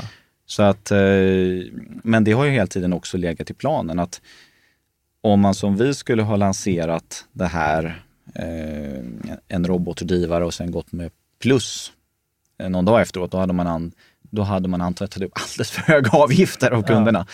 Så det har hela tiden legat i vår plan. Mm. mm. Så, och, så, där, så där är det också så här, så hur, Joppa och Anders här, de var ganska direkta. Hur många år framåt har ni finansiering? När går ni med vinst? Ja, så som det ser ut så är det att om vi växer på på samma sätt som vi har gjort de senaste 12 månaderna, och då pratar jag inte, man pratar ofta exponentiellt, det ska öka sånt där, utan det fortsätter på samma sätt. Mm. Um, då kommer vi gå med vinst om två år och mm. vi kommer klara oss med god marginal på de pengarna vi har på vår balansräkning. Mm. Så är det. Sen har jag också kan säga det att de ägarna vi har som är väldigt kapitalstarka, de har ju, tror ju på det här långsiktigt. De tror på själva fenomenet med digital förvaltning, att, eh, också med låga avgifter. Så att eh, vi känner oss ganska väl kapitaliserade med starka ägare i ryggen. Mm. En annan av de populäraste läsarfrågorna, det är ju så här, det är Anders, Björn, Daniel med flera. Guld. Ja. Guld, silverfonder, eh, kan vara en avancerad option. Jag vill ha råvaror. När, när kommer det? Det kommer nog tyvärr inte att komma. Och, och, Berätta varför. Ja, för att det ska sägas först att det skulle inte vara så svårt för oss att lägga till Nej. till plattformen. Det skulle vara ganska enkelt att göra. Men vi tror inte att det vore bra att lägga till det. Och det är för att när man tittar på råvaror så är det ganska dyrt. Mm. Det finns en eh, synlig kostnad på fonden. Det finns också en kostnad på att förvara guld. Mm. Så att det finns ganska mycket avgifter kopplat till det. Det är den ena biten. Och då kan man säga, men det här med att om marknaden går ner så brukar guldet gå upp. Mm. Så det funkar jättebra för att man är teknisk, att det har en låg korrelation. Mm. Och det där är inte riktigt någonting som vi har sett heller i våra analyser, så vi tycker inte att den fördelen med korrelation motsvarar avgiften man måste betala. Mm. Så att därför har vi valt att inte inkludera det. Och då kan man fundera på, ska det finnas en avancerad funktion så man kan klicka i det? Ungefär som att man mm. klickar i att ja, men jag vill ha hållbart eller brett. Men det, det, tycker inte vi riktigt, för då tycker vi att plattformen blir lite för svår. För då måste våra kunder börja göra ett val. Ska jag ha med ädelmetaller eller inte? Och det är svårt att ta ställning till. Vet inte varför de ska göra det valet heller. Nej, och, dra, att, mm. och drar man ut det så, är det, så slutar det förr eller senare på Avanza och Nordnet. Liksom så här, ja, ja om välja. man ska sitta och göra så här, sätta ihop det där på ett speciellt ja. sätt efter olika ädelmetaller. Det brukar vara så att Guld brukar vara mer populära, men sen brukar det finnas andra ädelmetaller man vill ha också. Ja. Och, nej, vi tror inte att eh, de avgifter man betalar och den kanske positiva effekten de har balanserar ut varandra. Ja. Så därför inkluderar vi det. Ja. Mm. Jag håller med dig och jag håller inte med dig. Mm. Jag, jag håller med dig att jag tycker faktiskt inte att det ska vara en grej i en mm. Lysa-portfölj, men jag håller inte med dig om att man inte ska ha guld i portföljen. Men det, det är väl ja. skönt att vi inte har samma åsikt i mm. alla grejer. Ska du ta frågan här för Rickard? Rickard frågar, kan man förvänta sig, eh, Nej, vad, vad? vad kan man förvänta sig i avkastning över en längre tidsperiod från 1. Aktiedelen, 2. Räntedelen? Mm. Ja, det är en jättebra fråga. Om man kan se över en längre tidsperiod, då får man prata om en snittavkastning per år. Och på aktiedelen så ligger den ungefär på 7-8 procent per år. Mm. Och räntedelen ligger ungefär på 1 procent per år. Mm. Sen vet vi att särskilt på aktiedelen kan det där svänga väldigt mycket. Så att den bästa året för Stockholmsbörsen, då gick det upp 67 procent och det sämsta året, då gick det ner 40 procent. Mm. Men i snitt över tid så är det ungefär 7-8 procent man kan förvänta sig. Mm. Mm. Sen kommer vi till nästa, så här mest ja. populära frågan. Det är Tobias, Alexander, Johan, Anton, äh, Rickard, alltså med flera. Kapitalförsäkring. Ja, två, det... två frågor. Så. Kapitalförsäkring för företag och kapitalförsäkring för barnsparande. Kapitalförsäkring på företag jobbar vi mycket på just nu. Mm. Eh, för att få igång det och få igång det på ett enkelt sätt och man kan göra det helt digitalt. Så det hoppas jag vi ska få igång inom kort. Det är lite den utmaning där som vi pratade om tidigare med sparkonto, att man är beroende av ett försäkringsbolag som stämplar det här kontot som en kapitalförsäkring. Så vi kan inte göra det helt själva. Men kan ni inte bli ett sånt så att ni kan få göra det i egen data? Eh, det hade varit väldigt bra att kunna göra, för man kan göra det digitalt, men det är ganska svårt att driva ett försäkringsbolag. Det är en lång tillståndsprocess. Eh, det är mycket regler man ska förhålla sig till. Det har ju vi som värdepappersbolag också givetvis, men då blir det ett separat bolag som ska göra det. Och framförallt så krävs det ganska mycket kapital, så man vill ha ett minimumkapital om 50 miljoner i mm. ett försäkringsbolag, ungefär, för att kunna driva det. Och då blir det prioriteringsfrågan, när säger vi att nej, men då är det nog bättre att samarbeta istället. Mm. Vad är nu en kapitalförsäkring igen, om vi ja, snabbt? Det, och det är, det är ganska komplext kan man faktiskt säga. Och jag tror det är alltså, rättvist att säga att kapitalförsäkring var från början en skatteteknisk konstruktion där man på, jag ska tro man uppfann på 70-talet, där man sa att ja, men de här pengarna, istället för att ha den på en vanlig depå där det är dina mm. pengar, så lånar man ut de här pengarna till försäkringsbolaget. Och då är det försäkringsbolagets pengar, men det ligger i en försäkring så den ska komma tillbaka till försäkringstagaren och försäkringstagaren kan ta ut det. Och då gäller helt andra skatteeffekter. Ja, ja. Och då är mm. den skatten som man betalar där ungefär samma som man nu betalar på ett mer modernt ISK-konto. Mm. Anledningen att man vill ha fortfarande en kapitalförsäkring när man är företag just, det är att ett företag får inte ha ett ISK-konto. Och om man då inte vill betala 30% i kapitalvinstskatt, mm. då kan man istället välja att lägga in det på ett kapitalförsäkringskonto. Så det är ett sätt att få lägre skatt? Men det är ja. väldigt konstigt och lite komplext. Ja, alla behöver inte hålla på med det. Vad det är för, nej, nej. och man, det är inte så intressant heller så de flesta behöver inte Men ska man säga, ska man, kan man säga så här under första halvåret 2020? Ja, jag, hopp, jag hoppas på det. Det här är som exakt, här är vi då beroende av ett tredje part, försäkringsbolag. Mm. Mm. Och där går det ju, där vill ju vi ha det här som en smidig digital process, då man gör det på vår sajt som inte inkluderar en massa med pappersarbete. Och det är det vi håller på att jobba med, att kunna integrera. Men eftersom vi är beroende av någon annan som ska göra jobbet också, mm. så är det svårt för mig att lova ett datum eller annat. Mm. mm. Ja, ja, men bra.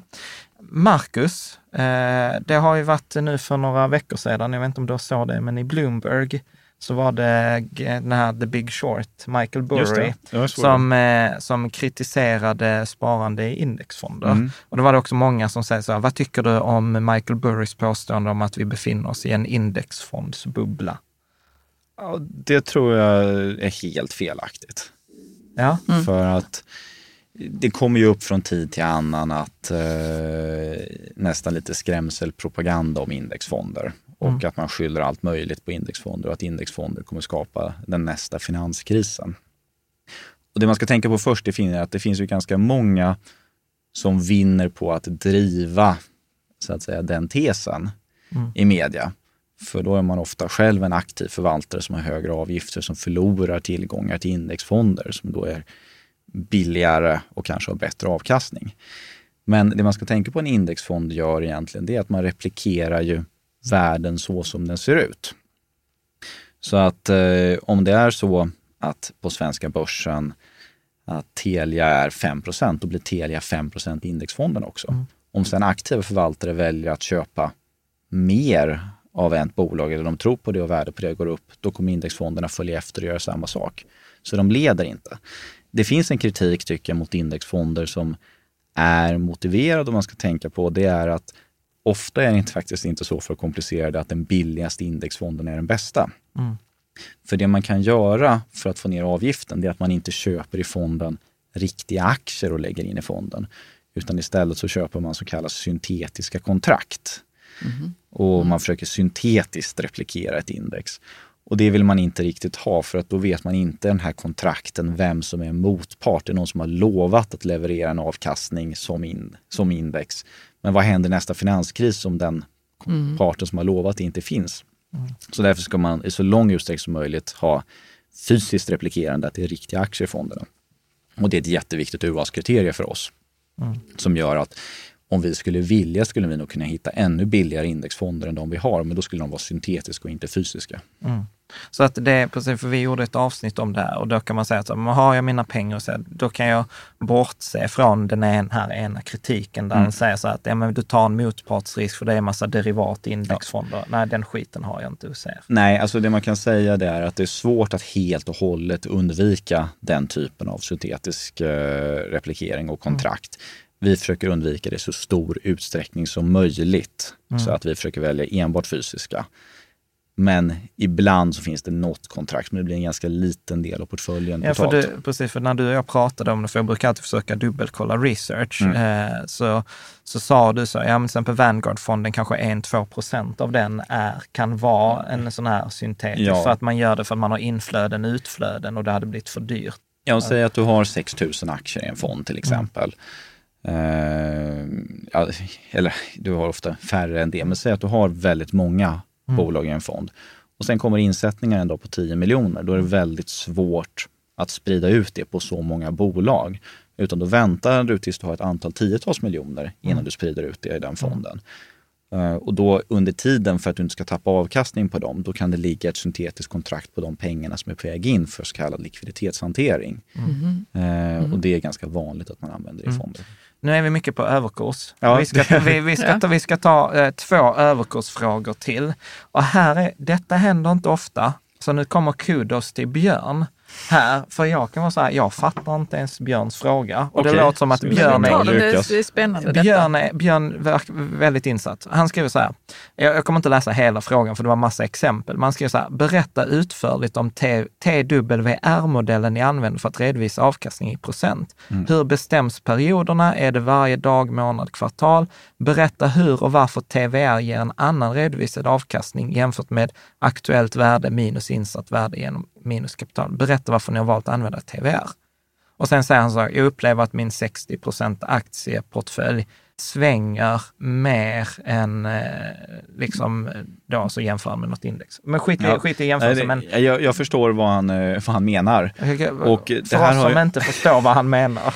Nej, man kan säga att det finns lite olika sätt att mäta avkastning på. Det du vill undvika när du mäter avkastning, det är att insättningar och uttag få någon effekt på procentsatsen som visar sig i mm. avkastningsmodellen.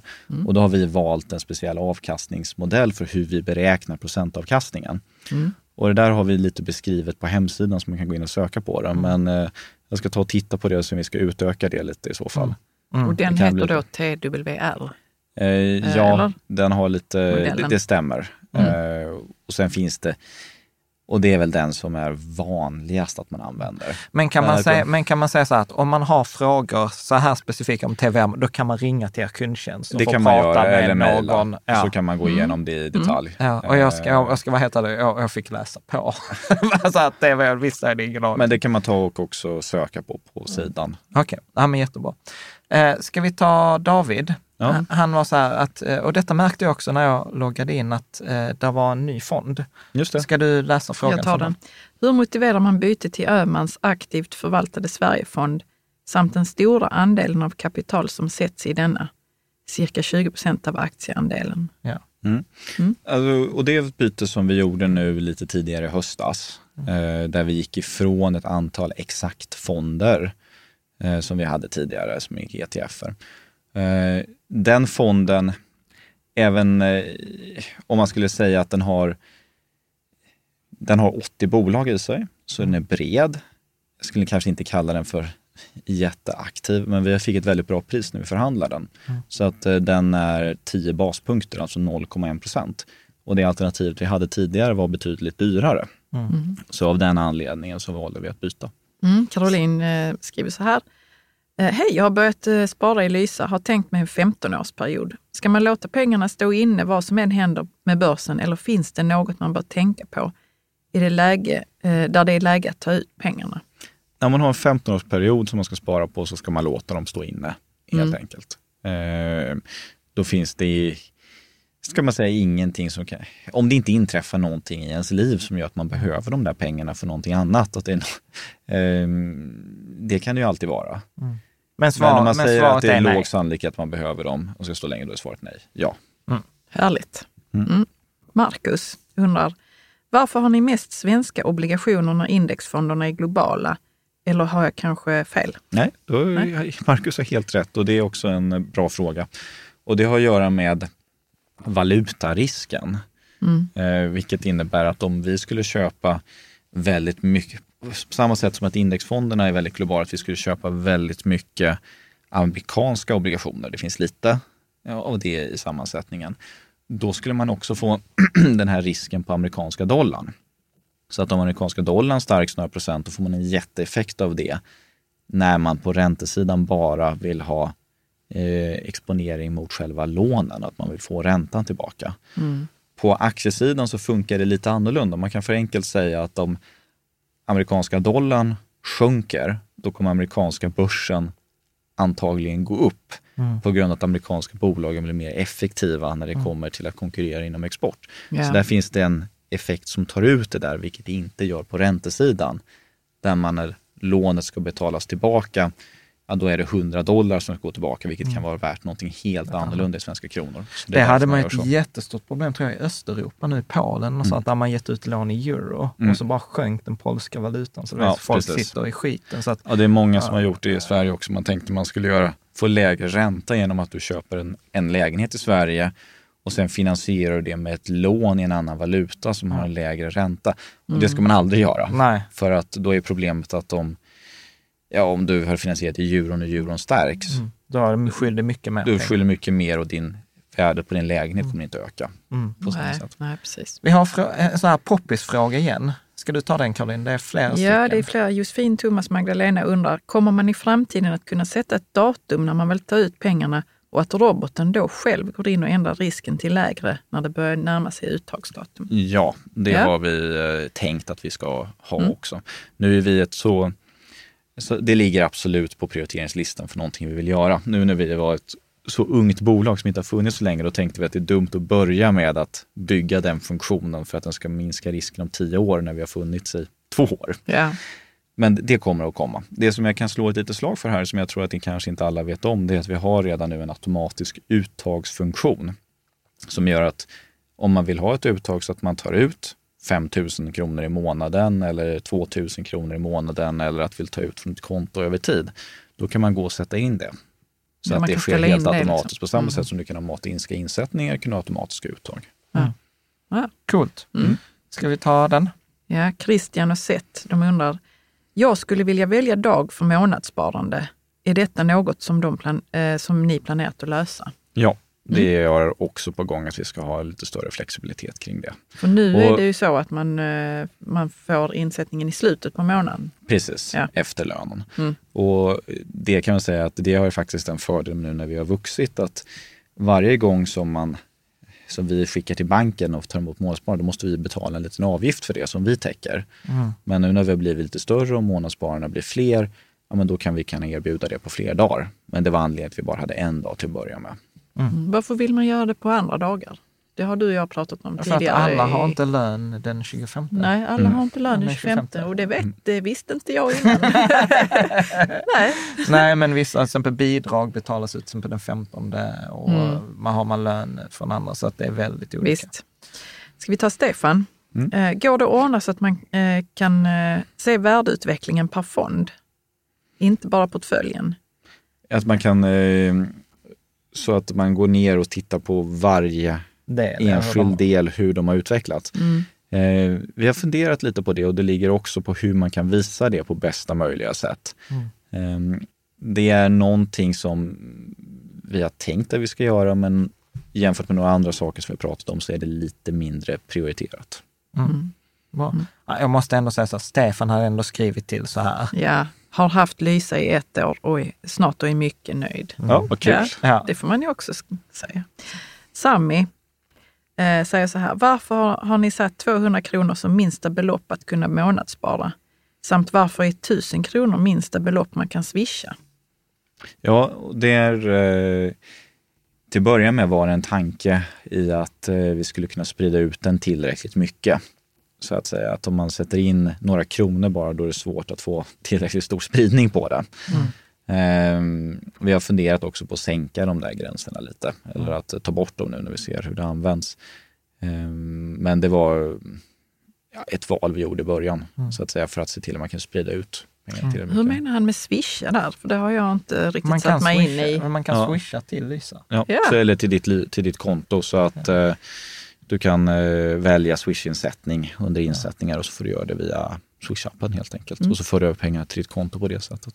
Mm. Smidigt. Och sen kan man flytta mm. mellan eh, konton. Ja. Ska du mm. ta Mikael och Johan? Japp, de eh, undrar så här. På Avanza eller Nordnet kan man belåna portföljerna. Kommer man kunna göra det hos er?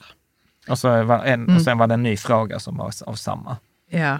Enda anledningen till att jag inte har allt mitt sparande i Lyse är just att jag vill kunna använda värdepappersbelåning för att få en liten hävstång på mina långsiktiga investeringar. Ja, och vi har funderat lite på det. Jag tror att det är ingenting som vi kommer erbjuda. Och anledningen till det, alltså det första om vi skulle erbjuda det så skulle inte vi ta något betalt för det. För vi vill aldrig få ett incitament att se till att folk ska belåna sina värdepapper. Nej. Men vi skulle kunna ta in någon extern aktör som skulle erbjuda den här finansieringen och bra mm. villkor. De som man kan tänka på det är att de flesta av oss är ju redan belånade på grund av att man har ett fastighetslån eller att man har något annat lån. Och då man väljer att investera pengar samtidigt som man har lån någon annanstans i sin ekonomi så är det lite redan som att de pengarna är belånade för man kan ju använda de pengarna till att amortera. Och, så det är en grej man kan tänka på att eh, de flesta av oss är redan belånade i sitt sparande mm. och får den här hävstången. Den andra saken man kan tänka på där, det är att det vi ser det är ju att om man skulle belåna, då skulle volatiliteten, svängningen öka mer. Mm. Och om man vill ha högre risk, då kan man ju dra upp till 100% aktier. Så det finns mm. ingen anledning att belåna om man fortfarande har räntor i portföljen. Men säg att du har 100% aktier och du ändå vill belåna mm. och du inte har någon belåning på andra delar av din ekonomi. Då skulle jag nog helst se att det kan man göra i så fall i ett belåna. pensionssparande. Mm. Där man vet att pengarna är inlåsta så man inte får den här effekten att du belånar portföljen. Du får en 20 i nedgång som vi hade för ett år sedan och sen är den plötsligt nedgången 35 mm. Och sen tar du ut pengarna. Och sen tar man ut pengarna. Mm. Så att det finns absolut tillfällen när man kan använda det främst i pensionssparande men eh, det är inte någonting som vi tänker Nej. på i närtid om vi inte skulle ha lanserat ett pensionssparande. Mm. Mm. För det är också en fråga här, ja. någonstans som jag sa så här, kan man flytta sin tjänstepension eller kommer ni lansera ett pensionssparande? Det kommer vi nog tyvärr inte göra. Mm. Vi hade jättegärna velat göra det. Mm. Eh, men det är lite samma sak här som vi hade tidigare med kapitalförsäkringen, att då behöver man ett samarbete med ett försäkringsbolag. För vi får inte hålla, eller för att du ska få hålla en tjänstepension hos dig så måste du ha ett försäkringsbolag. Mm. Så kan man tycka att det är lite underligt av gammal hävd, att mm. för att eh, för de mm. flesta fondförsäkringar som finns för tjänstepensioner så finns det inget försäkringselement. Mm. Så det är inte så att försäkringsbolaget garanterar din avkastning i en mm. fondförsäkring. Det finns inget riskelement för det. Mm. Men det är så det ser ut och då behöver man det samarbetet. På sätt och vis är jag ändå glad att ni inte ska ha det, för då mm. har jag ett existensberättigande. med mina portföljer. Det har du nog ändå, Jan. med mina portföljer. Ja. För, att, för att där är också en fråga här från Kristina, ska du ta ja. den? Jag har globala barnportföljen på Nordnet, ska jag flytta den till Lysa? Ja, och då brukar jag säga så här att majoriteten av alla sparare får det bättre och billigare hos er. Och mm. den jämförelsen gjorde vi ju för typ mm. ett år sedan och kom fram till att liksom så här, med smidigheten hos er är ju liksom, det blir bättre, det blir billigare, jag behöver inte tänka på det hos mm. er. Men då tänker jag så här, eh, med globala barnportföljen, alltså enda anledningen det är typ om man har tjänstepension, att man inte kan flytta pengarna mm. till er så är de två identiska. Nu kidnappar jag frågan, men jag nej, hoppas att det var okej. Okay. Nej, och det, det är ett bra svar. Det man kan mm. säga där också, det vilket vi inte erbjuder, det är ju en kapitalförsäkring för barn, vilket är mm. ganska tekniskt. Så att det kanske mm. man vill ha också då ja. på annat ställe som inte den finns. Om man nu ska ha en kapitalförsäkring för barn. Mm. Nej, precis. Bra, jag tror att vi börjar komma här på upploppet. Mm. Ska du ta... Må många frågor. Jättekul ja, många verkligen. frågor. Thomas undrar om ni har några planer på att ytterligare sänka avgiften? Det finns lite sådana planer på att göra det och det är ju någonting som vi, det ligger ju i vår modell att vi gillar ju lite att förhandla. Jag sa tidigare att vi var lite nördiga och förhandla då menar jag mot finansbranschen. Mm. Så vi har ju genomfört tre olika avgiftssänkningar genom att vi kunde för uh, ungefär ett år sedan få ut rabatter från Vanguard på grund av att vi bli ganska stora. De går ju direkt, kommer till gang till kunderna. Sen bytte vi sättet som vi handlar på till ett sätt som heter TradeWeb när vi köper ETFer som gjorde att det blev mycket billigare. Och sen med den här uh, förändringen av Sverige-exponering som vi gjorde i somras så blir det också billigare. Och det här är något vi tittar på kontinuerligt. Så det finns lite sådana saker på gång. Men har ni en som förhandlingsexpert då eller en chefsförhandlare? nej, det, är Patrik själv som... Nej, det ska jag nog inte säga. Vi, vi För det är, ju lite fler som jobbar. Det är det ju. Så är det. Sen har vi också en investeringsansvarig som heter Oskar som är superduktig på det. Mm. Så att de här sakerna som jag beskrev nu, det är inte jag som har gjort utan det är Oskar. Mm. Men ja. det där är också spännande för där är ju, var det inte så här Schwab, Carl Schwab, eller jag vet inte hur det uttalas, det. de har ju lanserat många gratis. Var det inte så att de strök avgifterna på väldigt många av sina fonder? Ja, de har nog några och sen Fidelity tror jag ja. lanserade några också. Att det var så här, i USA pågår ja. det mycket, mycket spännande där. Det de gjorde just Charles Schwab, det var att de tog bort courtage. Så var det kanske. Mm. Men här är det lite, och kanske man kan ge just Charles Schwab lite en känga så som jag mm. förstår det. För att de har också haft en robotrådgivare. Mm. Men eh, det som de tjänar mycket pengar på, mm. det är inlåning och utlåning. Mm. mm. Och då får man ju en liten intressekonflikt där potentiellt, så som jag förstår det. Att då vill de gärna att i en robotrådgivning så finns det inlåningspengar, att den investerar inte alltid utan det ligger kvar en liten kassa mm. där också. Så att det är väldigt viktigt att titta lite på de större aktörerna och hur deras intressekonflikter ser ut. Mm. Absolut. Mm. Bra. Jag tänkte, det var egentligen, det har jag sagt massor av frågor fler, men jag tänker att nu har vi pratat i en och en halv timme, så att jag tänker att är det ytterligare frågor som du som läser av, ställ dem på bloggen ja, och så får ni, så får ni Och så kommer vi svara på det. Ja. Jag tänker så här, nu har jag några personliga frågor här, ja. liksom till, äh, inte till dig, men som jag undrar. Home bias, ja. alltså att där är liksom ändå så här, det är också så här tvistade i lärde, ska man ha mycket pengar i Sverige bara för att vi bor i Sverige? Mm. Vi hade ju inte placerat liksom 20 procent i Holland, mm. trots att den holländska börsen är lika stor som den svenska. Ja. Vad tänker du? Jag tror att i snitt har vi ett problem att de flesta svenskar har alldeles för mycket exponering mot Sverige och de skulle få ett bättre sparande om de köpte mer internationella indexfonder. Mm. Sen att man ska ha, sen finns det de riktigt renlärliga som säger att ja, men även om du bor i Sverige så bör du inte ha någon övervikt överhuvudtaget i Sverige utan du ska ha mm. 1 procent i Sverige, lite mindre av det som är våran börsdel av hela världsbörsen. Eh, det tror inte jag riktigt på. Och anledningen för det, det är att eftersom det är så att de absolut flesta svenskar har mycket av sin ekonomi i Sverige. Om du då är renlärlig mm. och inte har investerat i svenska bolag, då får du ett problem om det är så att svenska börsen fortsätter att gå upp. Så mm. säg att svenska börsen går dubbelt så bra som utländska börser. Mm. Det är ju osannolikt, men säg att det gör det då har ju alla andra svenskar blivit dubbelt så förmögna som du har blivit, mm. trots att du investerade teoretiskt korrekt. Så då hänger inte du med Svensson. Mm. och det är ju skitjobbigt vilket enligt all forskning. Ja, och liksom. allting blir dyrare. Så att det blir dyrare att köpa hus eftersom svenska börsen är bra. De flesta är mm. överexponerade mot Sverige. Så att, eh, att ha en viss home bias tycker vi är bra och då har vi landat på 20 procent. Mm. En, en annan så här, sista, sista frågan här. Eh, något, något man pratar mycket om också, mm. att det har dykt upp nya aktörer som är så här, men vi investerar faktorbaserat. Mm. Att vi till exempel så här, ja men att värdebolag går bättre än tillväxtbolag, lönsamma bolag går bättre än olönsamma mm. bolag. Alltså de här faktorerna.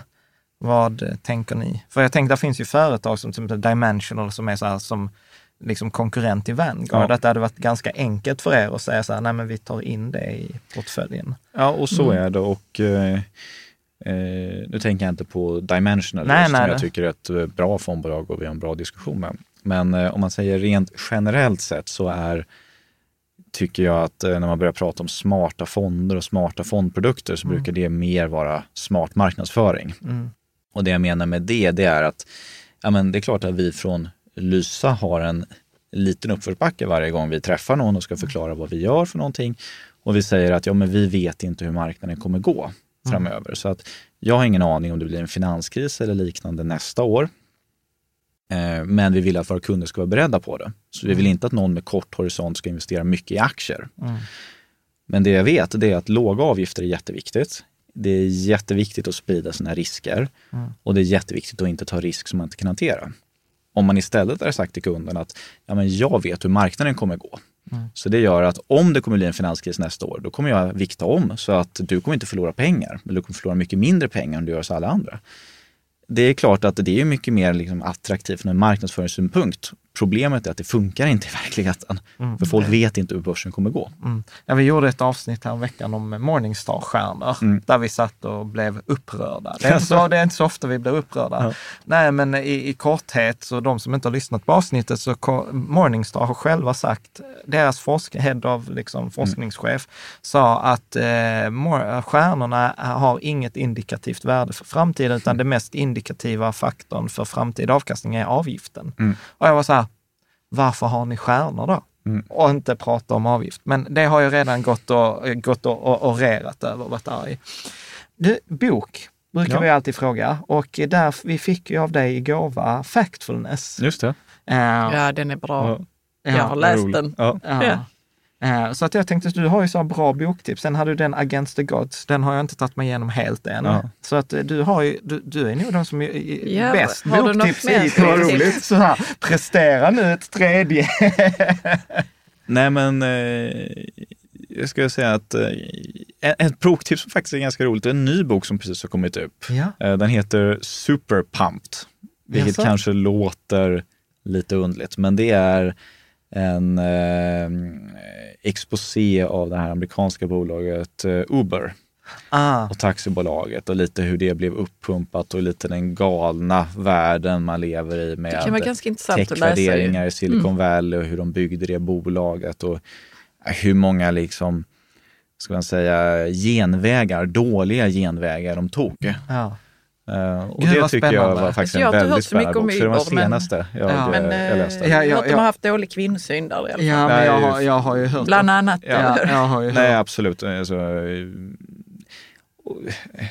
vad ska jag säga, men det som framstår väldigt är ju hur företagskulturen, hur osund den var. Mm. Och mm. kanske det problemet som inträffar om någon kastar miljarder miljarder dollar på ett ja. bolag för att bara växa upp det snabbt och det är bara tillväxt som gäller och att du inte liksom stannar upp för att försöka bygga ett sunt ja, företag. Vi har ju, ja, vi har spännande ju. Vi har ju ett avsnitt vi måste göra här om WeWork. Mm. Som är också så här spektakulär krasch. Liksom, de, det var ju så här, de var värderade till 50 miljoner 50 miljarder US-dollar. Mm. Sen gjorde de eh, ansökan om de skulle börsnoteras och de var ju tvungna att dela med sig av alla papper till SAC värderingen idag är att de tappade 80 procent av sin värdering ja. efter att de lämnade in papperna. För att folk och, var så här, vad är detta för, vad, vad håller ni på med mm. i detta företag? Och det låter lite som... Eh, ja, sen tror jag att eh, min bild i alla fall är att Uber har väl någon form av kärna som fungerar ja, jag bättre det också. på WeWork. Ja. Mm. Men, och det är svårt att veta exakt hur det här ser till, men jag läste ja. också att han som startade WeWork ja, kunde, just precis, kunde i den här omstruktureringen när eh, ja, det var tusentals anställda fick gå, så får han ändå ut 1, 180 miljoner dollar? Ja, 180 miljoner, 1,7 miljarder, jag säger 1,7 miljarder, men eh, det, Ja, det, det, är helt det, sjukt. Det, är helt ja. sjukt. Och, I lön då? Alltså, ja, i bonusar och du vet, och han, det får vara ett eget ja, avsnitt. Ett det, det, är så spektakulärt ja. när man tittar. Men det, det är nog lite just de, de här uh, bolagen som har fått alldeles för mycket privat kapital och har byggt bara på snabbhet på det sättet. Det kommer man nog titta tillbaka om tio år och liksom definiera ja lite den tiden som vi har nu. Jag skulle, jag skulle säga så här att jag skulle placera dig och Adam Neumann i två helt separata ringar. Jo, men, jo, nej, men, det, men det ligger ju något i att, man, eh, att, att alla vill ju tjäna snabba pengar. Även mm. de som har mycket pengar och som liksom också vill kunna säga till sina kompisar, ja. jag investerade i det, jag var först med ja, men, att investera i det. Och, och, det ligger ju i tiden. Ja. och man kan mm. säga en sån här, vi kommer in lite på någonting som är väldigt viktigt för oss som inte har talat om. Det är lite den kulturen som man bygger på ett företag som Lysa. Mm. Och en sån sak som är superviktig för oss, det är att långsiktighet kräver uthållighet. Och om man tänker lite hela tiden vad vi säger till våra kunder, då är det ju att det finns ingen så här, bli rik snabb magiformel. Mm. Utan det är genom att du är konsekvent och gnetar och sparar det är så du bygger ditt kapital. Flit och systematik. Ja, precis. Och det är lite så vi tänker också när vi bygger bolaget, vilket är väldigt intressant. Så att nu får vi att vi måste vara väldigt långsiktiga, vi måste vara väldigt långsiktiga investerare och vi ser det här som ett väldigt långsiktigt projekt. Mm. Och eh, det som jag tycker är lite häftigt där, det är att eh, jag är övertygad om att det, det finns inte så där mycket vi skulle kunna göra för att få Lysa till att bli ett jättemycket större bolag på någon vecka eller två veckor. Utan det handlar om att varje dag gneta lite och att helt enkelt vinna och förtjäna förtroende. Mm. Och få in ett antal kunder ganska konsekvent varje dag helt mm. enkelt. Mm. Annars kan man alltid ringa till Softbank och ta ja, in massa Jag tror inte de skulle vara... Och... nu, nu, vet jag inte, jag känner inte dem överhuvudtaget, nej. men de kanske inte skulle vara så intresserade just att investera i Lysa. Nej, nej, det är de som har gått in i Uber och pumpat upp eh, många av de här bolagen. Softbank. Ja. Softbank. Och, ja, men som sagt, det, det är allmänbildande detta. Ja, där, är, där, är, där är ett avsnitt som ligger och gror. Men det är en rolig eh, bok att läsa. Ja, men det ska vi ta till oss. Jag vill läsa om det. Du, mm. fantastiskt stort tack. Jag tack hoppas att det inte blir 80 veckor till nästa gång, Nej, utan att du kommer och... tillbaka tidigare. Och ett fantastiskt stort tack för det ni gör för oss småsparare. För att jag tycker detta är ja, men det bästa Vi gillar det. Ja. som har sett på länge. Så och tack eh, alla läsare och lyssnare som ja. har skrivit frågor till Patrik. Ja, verkligen, mm. jätteroligt. Och tack för att vi kom hit igen. Tack!